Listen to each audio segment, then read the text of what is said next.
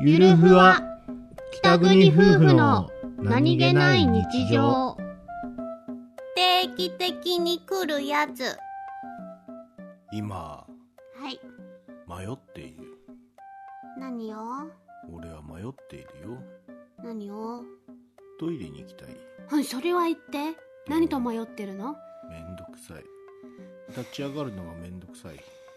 定期的でにも来トたイレに行きた定い期的に来るお兄ちゃんのお手洗いでも立ち上がるのがお手洗いじゃないめんどおくさトいイレ行きたいけどめんどくさいトイレに行きたいんお兄ちゃんたまになるよねトイレめんどくさい症候群 なるのうん